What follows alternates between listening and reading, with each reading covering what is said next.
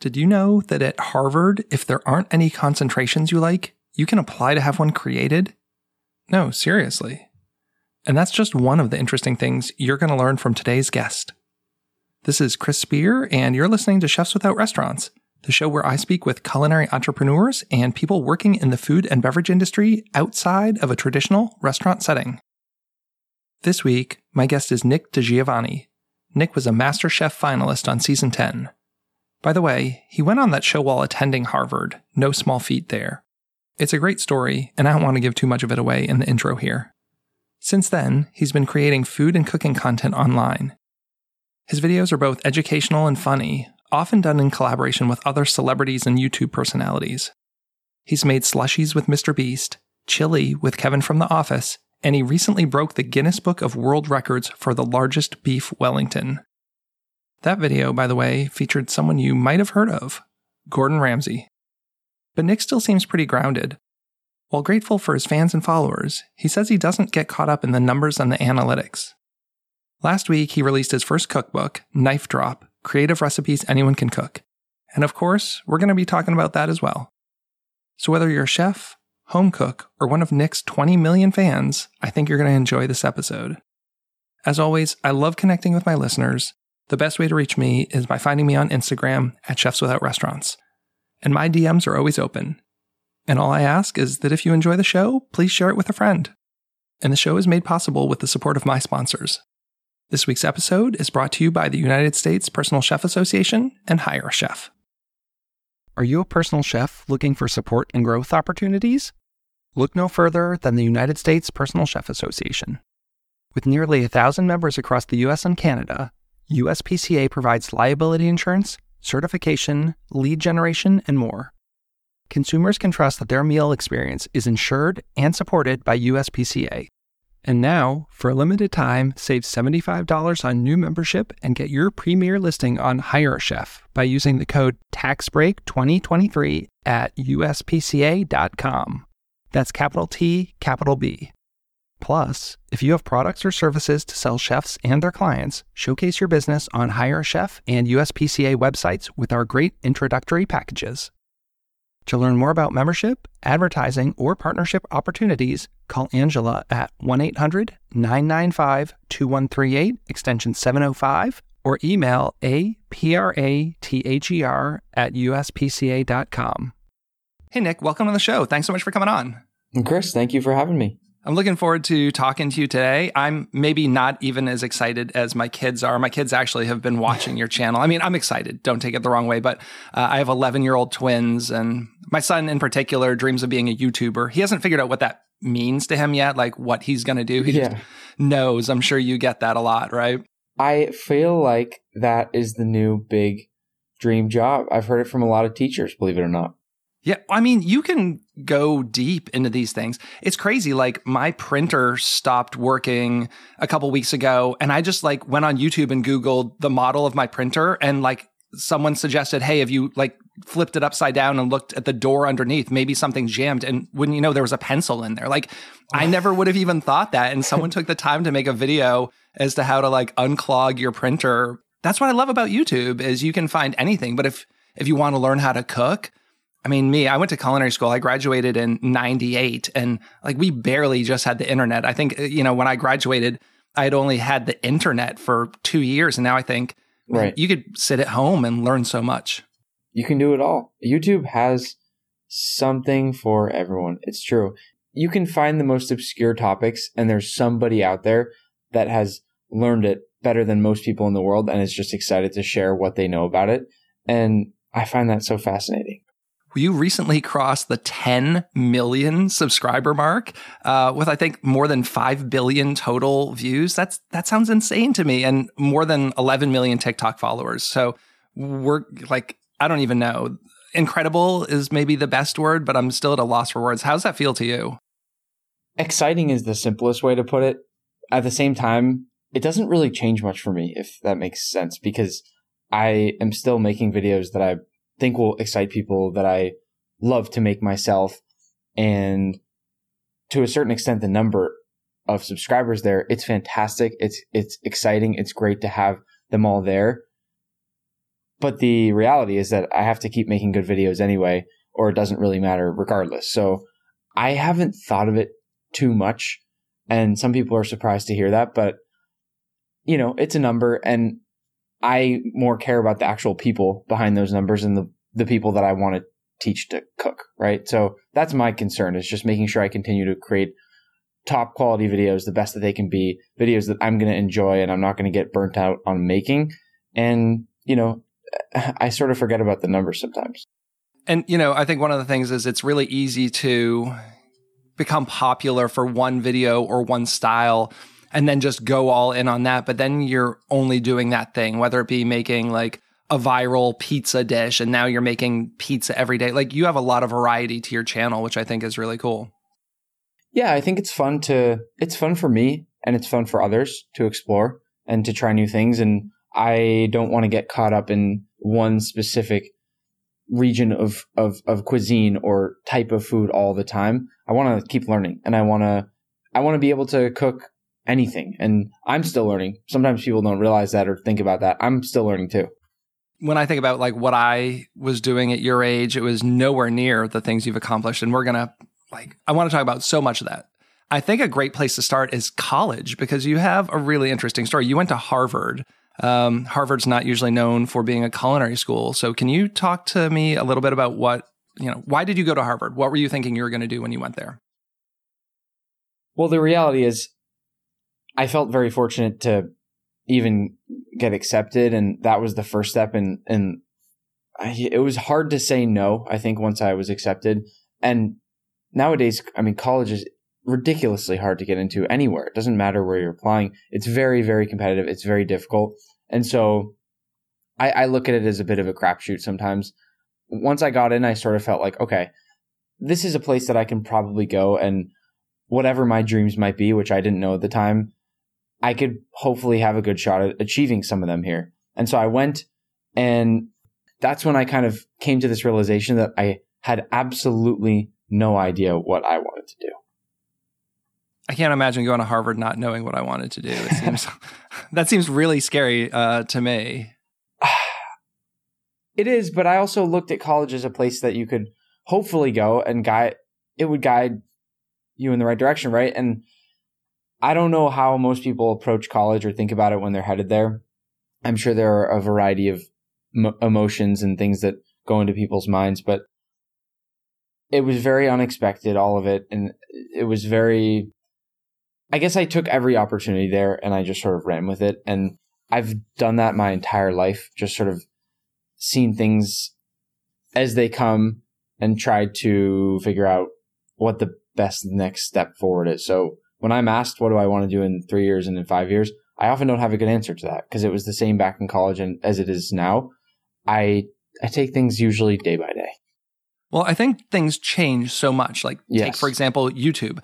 When I was a kid and when I was in college, like it didn't even exist. So you would never say, I want to be a YouTuber. Like there was no concept. Right now, I work as a personal chef cooking in people's homes and I have a podcast. Neither of those were things. Like maybe there were private chefs, but they weren't things. So, you know, people say to my kids, like, what do you want to be? And they talk about things they're interested in. But the reality is my kids are 11. By the time they're 18, 21, what they're doing might not even be a career right now. It's very interesting how fast the world is changing. Well, what did you did you have to declare a major when you like went to Harvard? Like you must have had some idea why you were going there and to say like not a culinary school or not to be a plumber. Like what what were you thinking kind of when you entered school? Yeah i remember being stuck in somewhat of a weird rut. I didn't know what i wanted to do at all. I loved food. I always knew that and i always have known that but at the same time food wasn't so much as you sort of hinted at something that i could necessarily pursue in a traditional way at harvard and so I remember looking at lots and lots of concentrations, lots of majors, trying to figure out what could I pick. And I could not pick anything. I simply couldn't find one that I actually enjoyed or that seemed to fit authentically with me. It's hard to make something last that you're not going to actually enjoy, right? We all learn that at some point in some way. And so I just couldn't pick anything. And that's when I had to start looking into other options. The question was, how would I go about doing what I loved and doing something with food while at Harvard. So you decided what anyone would do. You just went to them and said, I want to create my own course here, right? yeah, they have the option listed on on the the list of concentrations. It's called a special concentration. It's basically you create your own major. But the reality is there's when I was there at least there were probably 6 or 7 kids in the entire school and so that, that that's you know that's that's nothing. There nobody is actually successful in in achieving that and, and getting the school to agree that of all the 49 majors that they have listed, you can you need to be able to create this special one for yourself to to be able to you know use your time best at when at school right it just it's very very hard to convince them that one of the ones they have existing is not going to fulfill what you need and so the real challenge was yes once i had set on doing this special major the real challenge was i have to now convince the school which was not easy what made you think that you were going to be able to do that. I mean, it, it, just seems huge. I would never even think, you know, I went to a culinary school. I would not even think about saying like, Hey, you don't have a foods of Africa class. You should do that. You know, just like one yeah. class, but to, to go to what's arguably one of the most, if not the most prestigious universities in this country and just say, you don't have anything here for me really i think you should have this course uh, and this is and this is how you're going to do it i mean that's that's huge yeah. i don't want to downplay that i think that's a huge accomplishment so uh, talk a little bit about how did that like what did you have to do to make that happen? So it was absolutely not just me, and if it was just me, it would not have happened. So it really came down to getting a bunch of professors on my side. I I basically built a team. I built I had to build a full group of people who believed in this and who wanted to help me and would stick their necks out to help me convince the school that this should be approved. And it was rejected the first time. And that was after months and months and months of preparing documents and writing up essays and papers and statements from these professors. And, and, and by the way, these professors were from all across campus. They were from different, different types of classes. You know, one was in the environmental sciences, one was in, um, they had some, not culinary classes, but they had some classes that had covered topics in food in them. So these professors were from all over the place and it was rejected, which that was tough because suddenly it made me turn back and have to look once again at that list of majors that I really did not want to do. But we just revised our application. We made another push. I think we had to wait a semester to do it again or something like that. I'm guessing they just make it this difficult because they want to really, really make sure that you you need to do this. You want to do this. this is the only thing that you want to do. But I, I didn't even I didn't even bat an eye. I just we adjusted our application. We tried to make it even stronger, pushed it again, and and and it was approved. So from that point, how long did it take for it to become a program that you could, you know, take classes in? So w- when I was approved for this special major, it didn't mean that other people on campus could now take this. It's just I you. guess some yeah, it was just me. I guess someone could have taken note and said, "Oh, you know, this would be a fun this this would be fun to try. I'm going to try to do this as well. But what I did notice that was really cool was that they made a class a few years after I left called Food and the Environment, and so that that to me says that they they may have seen okay, we have a little bit of a gap here. Uh, someone made a special major in this, and you know they were able to justify that it wasn't quite there, but that we had the infrastructure for it and now they have a class. So I'm going to guess that if I now was there as a student and I applied, they would just say, go take that class and then figure something else out. Wow. That's really cool. Um, yeah. And during that time, you also ended up on MasterChef season 10, right? You were, you were still in school when you were doing that, right? Yeah. So MasterChef ended up being around my, towards the end of my college experiences, my senior year. And I just that that was that was a funny little thing how it happened. I, I was just walking through a hallway, saw a flyer somewhere. It must have been Gordon Ramsay's face or something like that, and and which which will catch your eye if you're into food, of course. And and I just figured, why not give it a shot? Had you watched the show? I had watched some episodes. I don't think I'd gone through a, a full season or anything like that, but I'd certainly seen it online. So you thought, I'm going to try this Master Chef thing. And what what did you think the likelihood was that you were going to end up on the show? Were you really confident saying, yeah, I think I've got a shot, or was it kind of a dream shot for you? Well, you know what's ironic is that there was another Harvard student a few seasons before. So I figured there was absolutely zero zero chance that I would ever get even considered. Just because I feel like, you know, if there's going to be so many college kids around the country that apply, what are the odds that they actually take another Harvard student just a couple years later?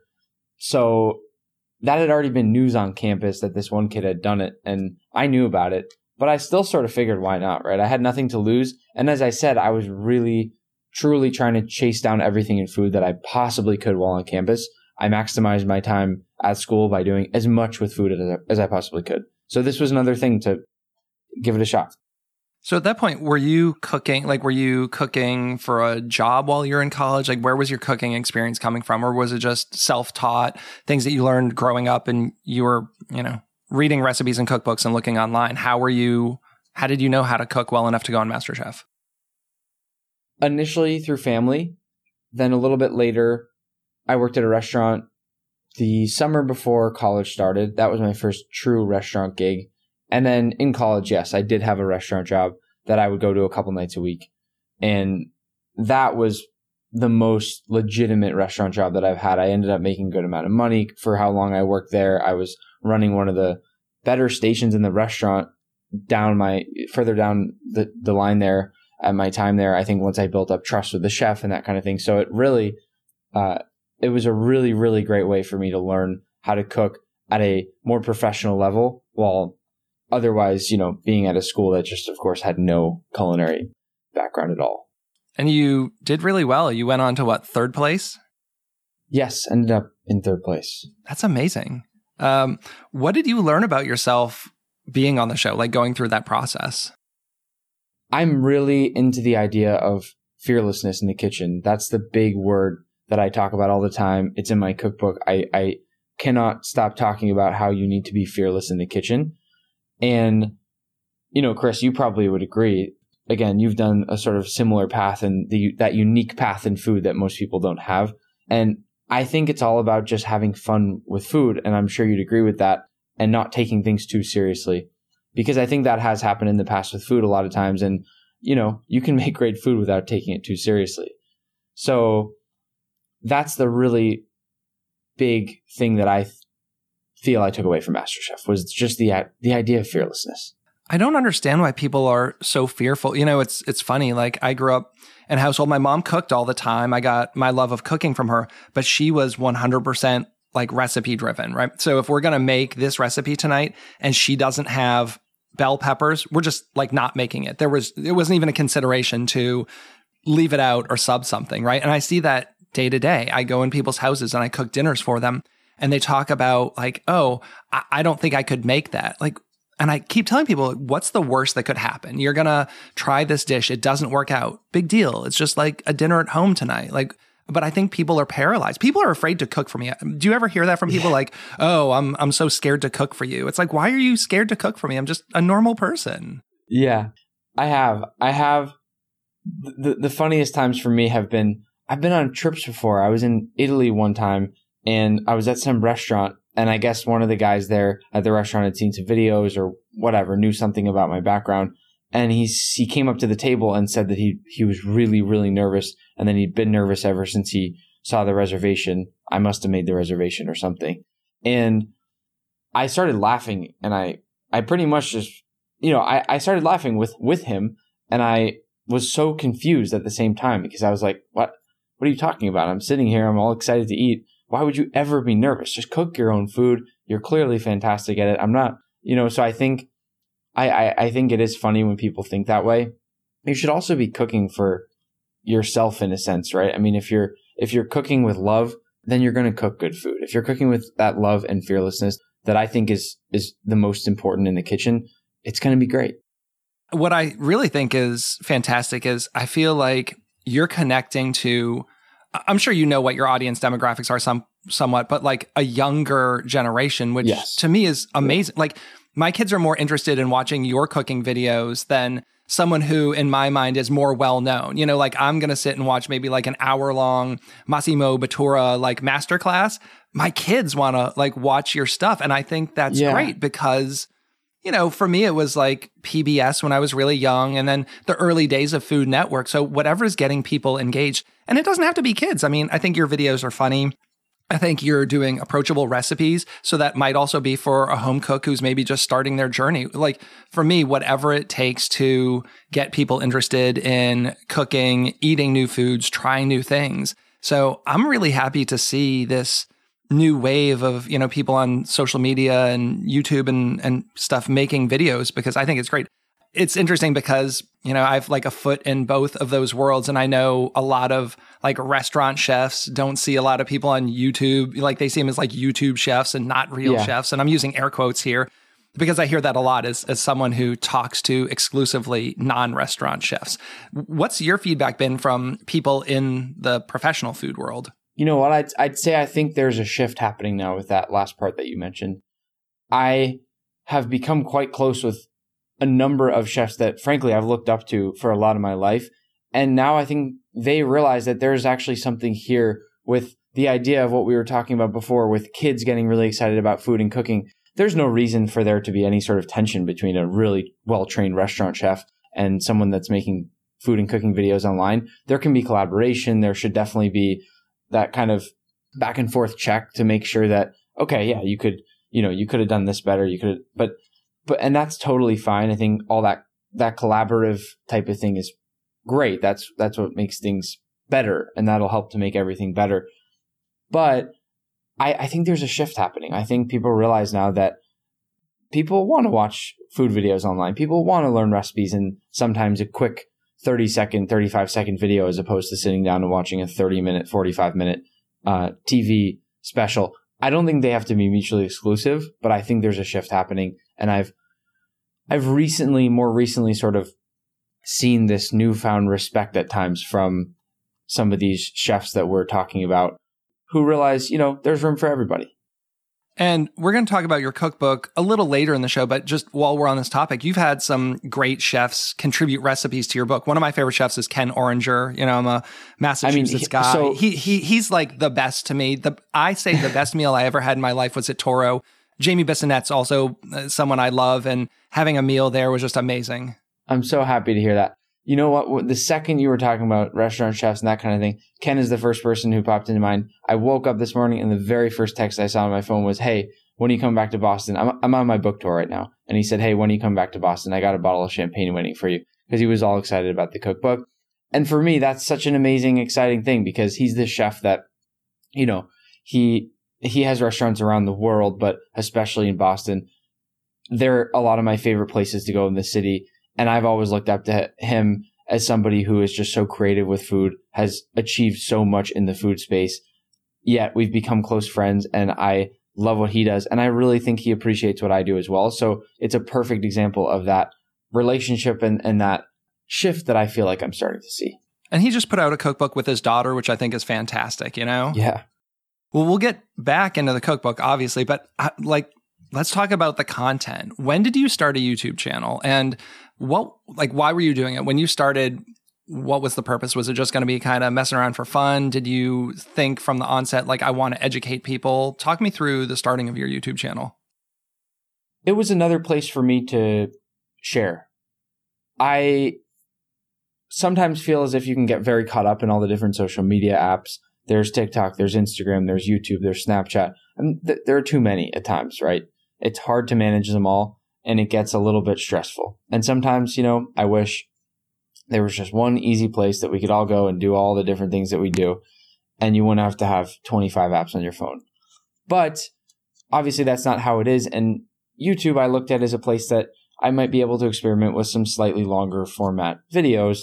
Because again, as I said before, I don't think the longer TV episodes that people grew up watching on the Food Network and, and on TV have to be completely fizzled away and that this new wave of short form 35 second videos is going to come replace it. I don't think that's what's going to happen at all. So I, I, wanted to experiment with some longer videos and see if that could be a different outlet for me to just teach and share. Do you have to have a team? Like for someone who, let's say I've not put any content out, but I'm thinking, yeah, like I want to put videos out there. It's a little daunting because so many people now, the production values are so high.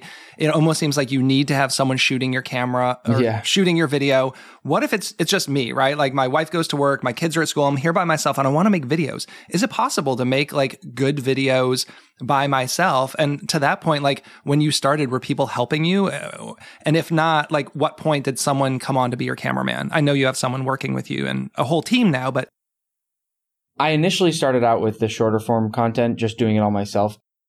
Believe it or not, the only thing that that I try to get help on for that now is some of the editing. I started just filming myself, running back and forth to the camera, and then taking all that footage off myself, editing it all myself, and uploading it all myself. And I, to this day, still do all the filming for the short stuff by myself. I just like it that way, and it, it keeps me more comfortable and and just you know I, I like that creativity. I like changing the cam the camera angles. I like messing around with the settings. I just I really enjoy it, and I don't want to lose touch with that. So I still do all of that, but someone helps with the editing of the shorter stuff now. Then of course on the other side, YouTube is this sort of bigger, totally different beast where you do have to have some help most of the time. Especially for food and cooking, where I think it's very important to have different angles. You have to pick up all those sounds. There's a lot of things there that you need to you need to really nail for it to be a good video. And so, you know, I've got my camera guy who I've been working with for years and years now, Manny, and then we have we have a fantastic editor, Brandon, who just I, he's got a gift when when he looks at all this footage. He's got this gift where he can just pull it together into this amazing, enjoyable experience. And so, yes, you do need you do need a team. The team is much you know bigger than that. There are more people that help plan the videos. There's quite a few things, but in terms of just um, that difference between the shorter form stuff now and the longer form stuff, you do need, depending on what type of videos you're making, you certainly need the help. So with like the longer form stuff, how long would you say? And I know the videos are dramatically different, but how long does it take start to finish like from conception to finishing editing considering you know whoever's doing that for you how long would you say it would take to to do a video like if you made a 10 minute video for youtube how long do you think that 10 minutes actually takes to put out one really great piece of content it completely varies based on what we're doing. The most recent one took about six or seven months because it was a Guinness World Record. We did it with Gordon Ramsay. That's crazy. just yeah, it was all the dates. We had to do multiple different shoot days. So that one took three different days of filming, and then a lot of different people because that one involved the health inspector and a, and, and a Guinness rep, and then Gordon's team. It was so that was that was a longer one, of course. But then I can go and rate fast food menu items and get in the car with my camera guy Manny after I call him at you know nine in the morning and we confirm that we're filming that that day and spend three hours driving through drive-throughs all day, and it takes us you know a couple hours and then the editing time. So it totally totally depends. we can't gloss over the fact that you won a world a Guinness Book World Record with Gordon Ramsay. That's like you're just kind of mentioned that offhandedly, but that that's crazy and awesome. That was really fun. That was really exciting. Those are fun projects for me because they're challenging. They do take some time and we failed them before and it's expensive and it's really, really a bummer if you fail one because you just, you've had all those people help out. You've got, you know, you've got all this footage, you've done everything and then you fail the record. So it's happened to us before and that was tough, but they're so, so rewarding if you pull them off and you get that same feeling. You get that same feeling that you get if you're on, I don't know, let's say your school sports team and you, and you score the game winning goal or somebody does and everyone's celebrating together. It's something like that that's hard to describe that just keeps me going with those. It's just a huge, huge team effort to pull them all together. And when you pull it off, it's a, it's a, it's, it's, as you said, it's, it's a big deal. It's a world record. It's an exciting thing. So we love, we just love doing them. just pick up the phone, call Gordon and say, "Hey, like I'm thinking about this thing. Let's do it." Right? Yeah. you know that video i know max was in the video help it you know you brought on other sets of hands right Yeah. to do that so that's one of the interesting things is there seems to be so much synergy between content creators not just in the food world but it seems like all these people run in circles. How important is that to you to you know have a group of people to rely on bounce ideas off of be in each other's videos? Um, is it seems like that's something you enjoy is kind of collaborating. So can you talk about collaborations a little bit? I love collaborations. It goes right off that aspect of being on a team and and and and a team as a whole, and kind of how all the how all the functions of a team work. re- Really, collaborations to me are one of the best ways to keep things fresh, keep things moving forward, keep things exciting.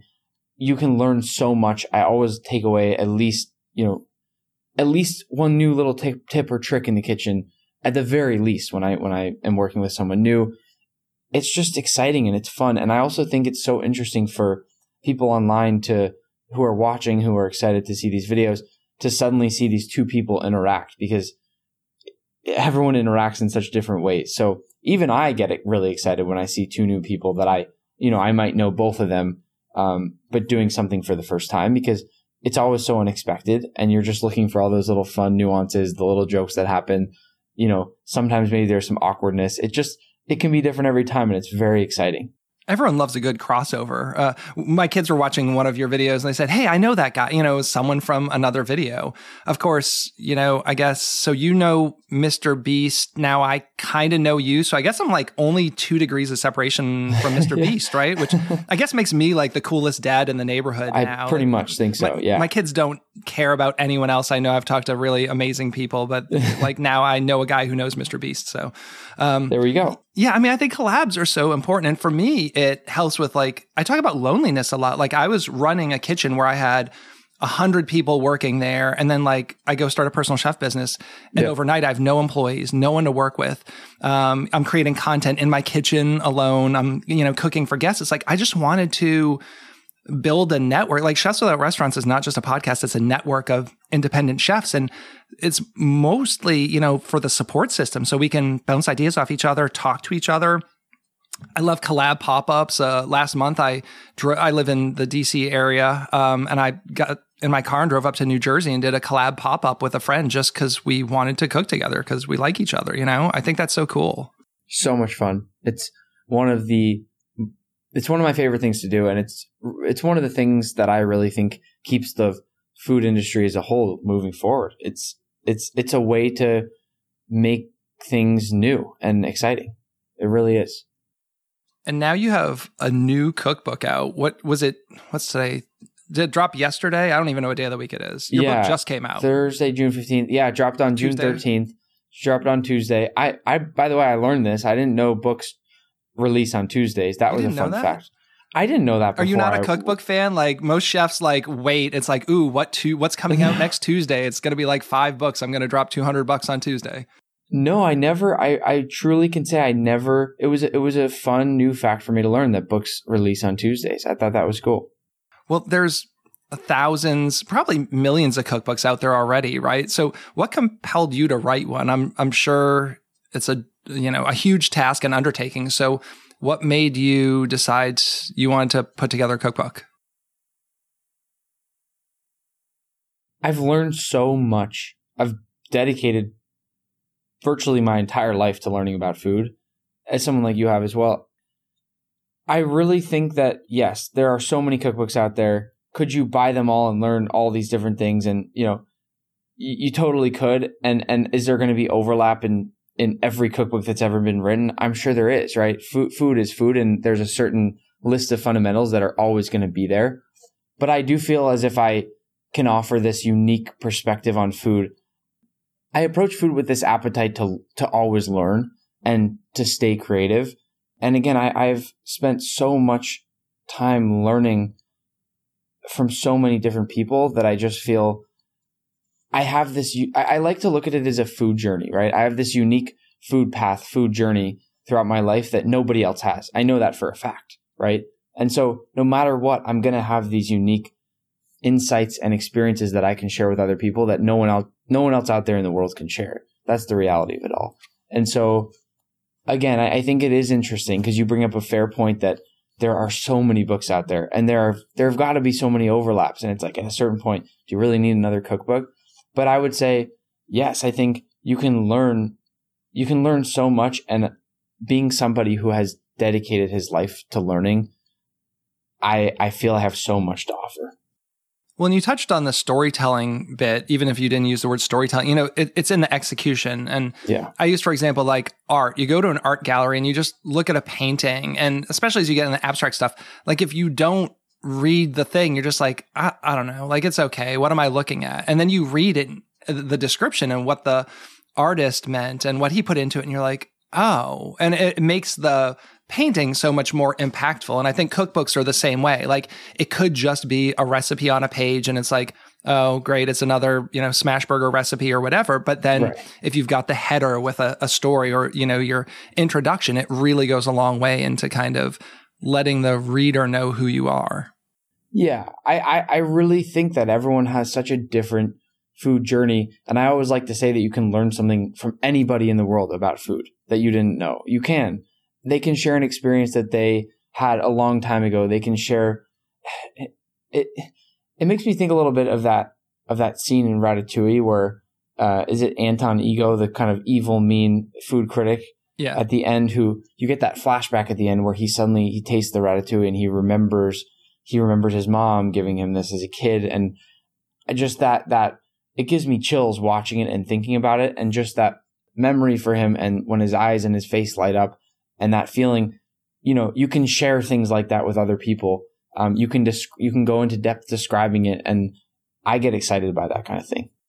And your recipes, you know, they're all for the most part recipes people have some foundational understanding for, and I think it's important to have some some of it a reference point. Like I do like to make truly unique dishes that are my own, but at some point it needs to be a callback to something, right? Like I, I, I think it's it helps the person decide what they're going to make. Sometimes you look through a book and you're like, I don't know what any of this is. I don't know what any of these ingredients are. I'm not going to make it. But then you might see a quiche recipe or a chicken wing recipe and you have some idea of what that's going to be. But then you look at it and you're like, oh, there's like an interesting little twist there. So I think that, you know, in my opinion, is is beneficial to someone who's maybe going to pick up a book and try some of these recipes. I did my very best to keep this book as approachable and as accessible as possible.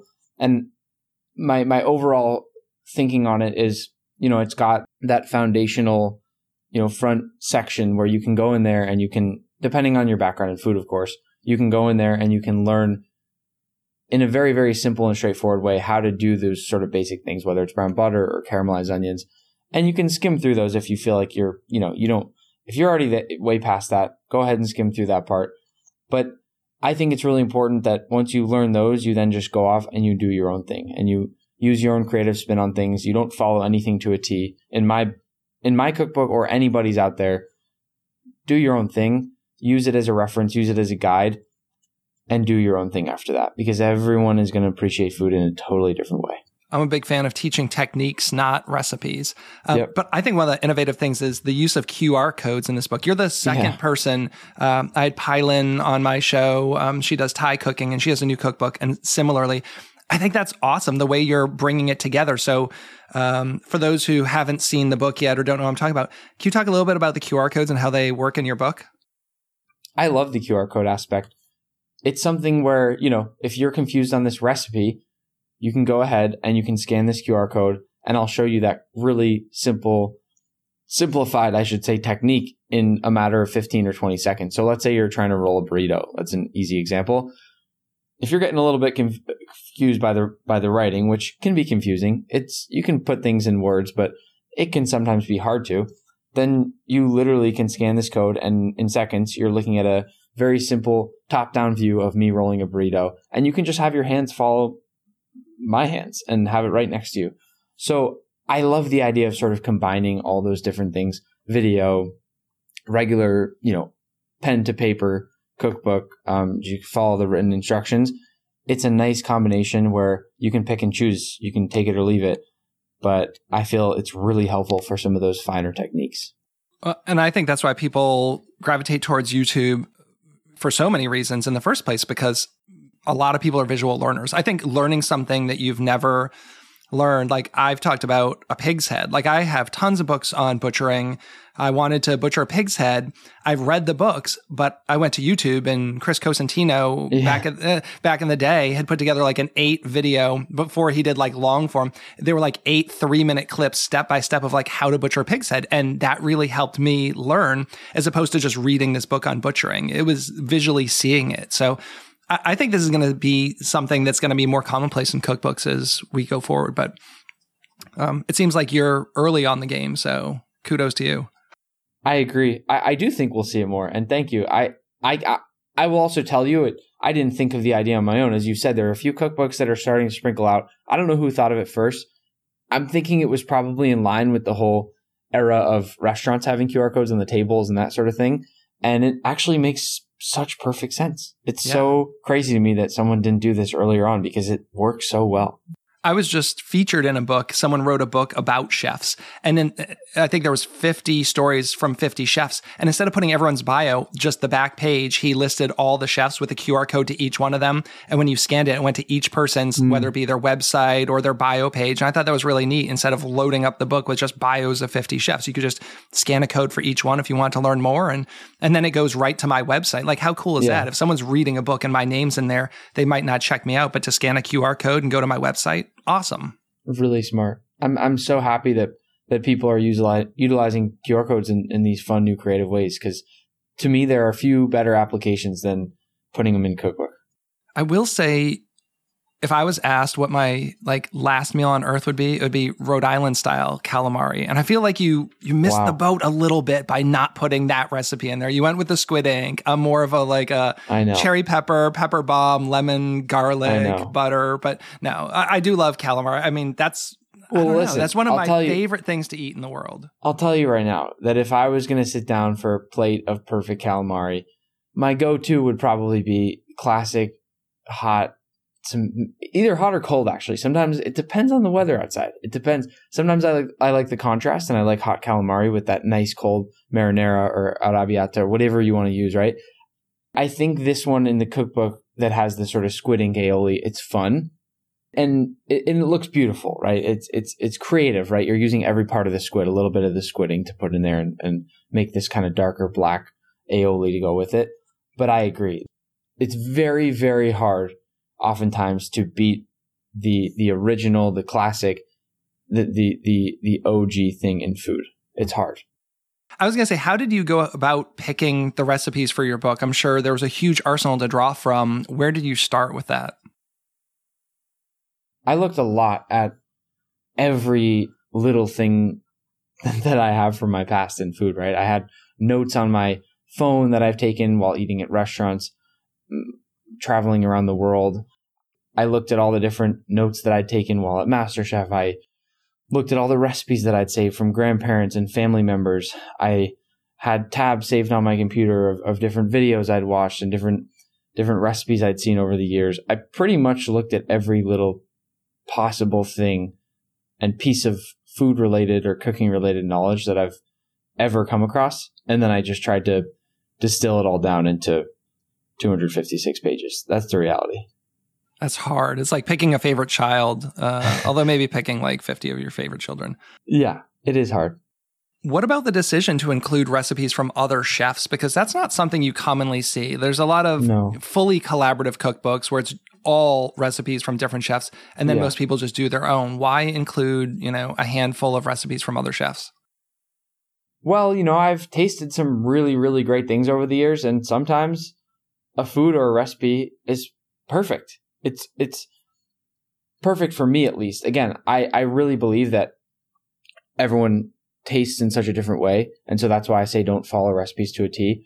But there's a certain point in time where you make something and it's really hard to make it any better. That's that's the truth. hundred percent. There were some of these recipes that I thought about from my past or looked at or remembered having where I just said, you know, I I would be so grateful if this person would let me share this with the rest of the world. I, am not going to change it. I'm going to give them full credit, and I want a section where I can share these these perfect bites that I've had over the years. And I think giving credit is so important. It's something I love seeing, like you do, because we've all picked up a cookbook or watched a video where someone does something and they haven't mentioned it. And you don't have to. I don't always do, but you're like, oh, wow, I know they didn't, you know, that's not their technique. So seeing like, uh, oh, Kenji, you know, did this or so and so did that. Like it's, yeah. it's nice to just kind of say, yeah, obviously I'm not the one who came up with this. This person really has this great technique and I'm using it here. And I love seeing that in content. I try to do as much as I can. Again, like we can't do it all the time, right? Like every time you do something, you brine something. It's not like, well, I got this from this person, but I do think it's nice to kind of give a, a shout out to those who have, you know, generously shared their info with others. Yeah, yeah. As you're as you're noting, I, I, I, I if there's anything I've picked up a bit of, if, if there's anything or anyone that that I remember picking up a bit of inspiration from, I make sure to to note it in one of those blurbs at the top of the recipe or whatever it may be. And that's helpful too because you know, if someone likes that little tip from Kenji, let's say, they can go back and look at some of his other stuff if they feel like that's a really cool and fun thing that's up their alley. So I, I think it is important. The reality with food too is, you know, as you and I both know, you can't really go and trademark a recipe, but it's good. It's good to it's good to give credit because people think of new techniques and people think of things all the time. And even though you can't trademark a recipe, it is sometimes pretty obvious. Anyways, we all know who thought of certain things in food, and that's just how that's just how it is. It's like right now I'm seeing everyone doing, you know, the lace, right? Like in the yeah. pan, like that. I think yeah. it was like the Arzak thing, you know, it's like everyone's doing that now. Yeah. At some point, it's like, oh, can we just like maybe move on to something new right now? Yeah. So you're out on the road promoting this book. What's that like? I know you're just getting underway. It's great. It's, it's so much fun meeting all these different people that, that have these nice messages to share with me as well. Our demographic is is it leans young, which I love. My whole entire goal with a lot of this is to teach more kids to cook and just get them inspired about food and cooking. So I've had people walk up to me and say that they started a I, they had just started college, they were going into finance, and they've taken a complete 180 and are going to culinary school now or working in a restaurant on the side. I've had other kids who, uh, you know, who I'm surprised are are even frankly just by seeing them, I'm surprised they're even old enough to be to be reading it and understanding some of this stuff and they're telling me that they love cooking already and that they're they want to be a chef. So it's so exciting to meet all these people. It really is. And it's a lot for sure. I mean, it's a lot to meet so many people in such a condensed amount of time, but it's also just so exciting and I there's something about it that even though I should probably be tired, I'm not and I just love it. The reality for me with all this is that I don't care so much where it is, where I'm going, you know, what the city is. I, I just, I, I just get so excited meeting all these people and, and, and finally seeing face to face somebody who has changed and they're so excited to tell me that they've changed or show me people have pictures on their phones of this pesto pasta they made. And some of these kids are eight or nine years old and they're showing me this homemade pasta with some pesto on top. It's impressive. And I think it's also great because you know, when I think 20 plus years ago, when I wanted to get in the food world, it was not something that was really encouraged, I think, by parents. You know, it was kind of like if you weren't smart enough to get into like a, an academic college or you didn't have anything else, like sure, you could go in food. And I, I did well in high school, but I think my parents were kind of like, I don't know, it's tough. You're not going to get paid well. Like, why do you want to do this? And now just yeah. seeing kids at such a young age get really interested in it, that hopefully they can even be showing their parents, not that you need parental validation, but, you know, to show that they're actually interested in this and that they could make a career. And there's so many more options now. I'm just really excited about the future for the culinary world because it's, again, I think it's great. Me too. And it's going to bring all this new excitement and it's going to bring all these new ideas and and it's going to continue to change in a really fun way. So i too am looking forward to just watching what happens as this next generation of of home cooks and young chefs rises up because it'll be really exciting to see what they what they create. And you've talking about creation started your own product lines uh, osmo salt. Can you talk about the osmo salt? Yeah yeah. So osmo i was struggling for a while with this concept that I was making all these videos online. So many people around the country and around the world were, were able to watch them, but they weren't able to taste anything. And food is very visual, but it's also food. And at a certain point, you want to eat it, right? So I just wanted to think of a fun way where, you know, how could I create something that I've really been a part of that I can share with as many people as possible that even if it's something as small as salt, which it's salt, but at the same time, you need salt. Food doesn't taste right without it. And so salt to me seemed like the perfect thing to, to do here. I, I wanted to create something that people could try. And again, similarly to, you know, some, some of these younger kids coming up to me and showing me a picture or, or telling me how excited they are about learning to cook this specific dish. They'll also tell me what kind of the salts that they use and, and how they're using them. And they'll ask me my favorites. So it's so exciting to see a young kid get excited about salt too, because you would have never expected that that would have been a thing, but it is. And is that in any retail stores or is it all like direct to consumer off the web? It's mostly direct to consumer off the web, but it is it is actually starting to pop up in more and more stores, whether they're little butcher shops or just small little specialty stores. and we're we're considering doing a little bit more with that. But it's been exciting for me to get pictures from friends or different you know different people on online tagging me and suddenly seeing Osmo in some store that I didn't you know I didn't even know about yet. So it's it's been great to see it spread around. And I know you said, you know, you don't really think too far ahead. So I guess maybe you don't have a 20 year plan yeah. or so, but what short term, what are you working on? I mean, obviously the book is taking a ton of time and you're going to be creating videos, but do you have any other things that we haven't talked about that you're working on right now? I really mean it when I when I, when I say that I take things day by day a lot of the time. Of course I I try to think forward and think ahead, but in this space things move so fast opportunities come up without you expecting them to come up and things can change in such a short period of time that that I that I'm always sort of moving on the fly. So I don't know what's next. I have different things that float around my head, float around my mind. Do I want to open a restaurant at some point? Do I, you know, do I do another cookbook? Do I just want to keep making videos and stick to that for a while after the book is sort of settled down and after the dust is settled there? I, I really don't know, but whatever it is, I'm I'm very happy and excited. I just I never really know until it happens sometimes now. So then what dictates a yes or a no? I'm sure having as many followers as you do that someone's inbox, probably your PR team gets blown up with opportunities. But when something comes across your table to do a collab, endorse a product, do this thing, how do you decide what is worth your time and what is not?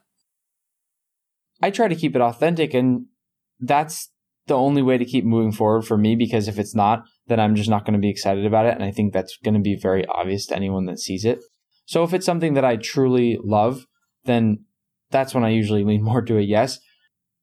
I also have a great team around me and it's it's very helpful to to talk to people about just, you know, what do you think? I, I like to hear everyone's opinion and I want to know what people think because it's not just me in this anymore but it can be very difficult to, to figure out yes or no on certain things. It can be hard.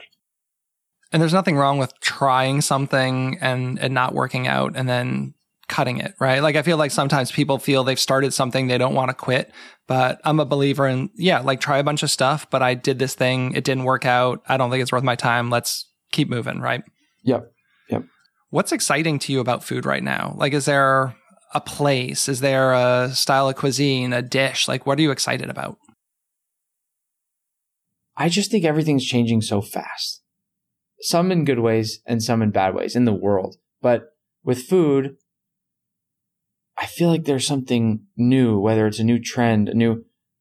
The best example I can think of is, I don't know, let's say sunchokes. A couple years ago, people had no idea what sunchokes even were. And then all of a sudden they were in every single restaurant. They were in a puree. They would make them, they would make them fried. They'd pickle them. And then suddenly everyone's excited about sunchokes or, oh, what are the, uh, I'm blanking on the name. What are the, the peppers that um, that I'm uh, uh, like shishito peppers? Shish- or? Yeah, shishito peppers is another great example, right? Shishito peppers all of a sudden were on every single menu everywhere, and they made them on. You know, you had blistered shishito peppers, and you had like miso shishito peppers.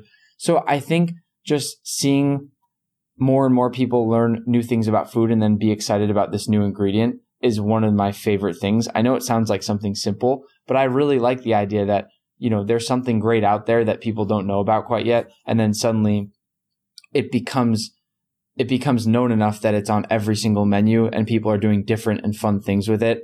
And, and everyone in the, you know, everyone is able to suddenly try it and understand it. That's exciting to me because I think it's, it's very common that people get stuck in this sort of, you know, you go to the market and you get the same thing every time and you don't really branch out. But I've had so many friends in the past who I've shown them something new, they've tasted something new, and then their eyes light up and they can't believe that they haven't tasted it before and they some part of them just awakens inside. And I like to see that in people. And you know with with that phenomenon that I'm talking about with the shishito pepper explosion it, that that's what that's how it happens and it makes people happy and excited. So I love to see that it makes my job easier. You know, the, the challenges as a personal chef, I propose menus, like I build custom menus for you. So you fill out a questionnaire about what you like and don't like.